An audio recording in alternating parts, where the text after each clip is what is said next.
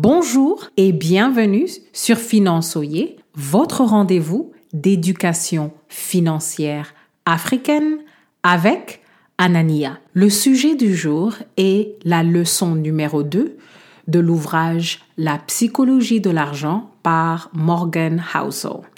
Le principe que j'aimerais partager est que la santé de vos finances personnelles repose plus sur la qualité de vos comportements financiers que la maîtrise de complexité d'une éducation formelle.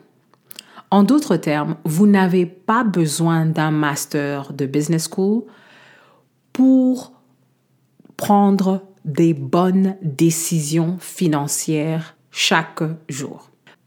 Les finances personnelles ne sont pas aussi complexe que beaucoup de gens pensent. Et si vous maîtrisez les principes de base, vous pouvez avoir de très bons résultats.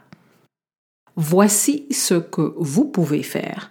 Ne soyez pas comme le docteur avec des revenus qui approchent un million, mais qui n'a pas le geste simple de vivre en dessous de ses moyens et qui tombent dans des dépenses excessives. Éventuellement, quels que soient vos revenus, vous terminez comme ce docteur qui a perdu sa résidence principale et qui a fragilisé son business.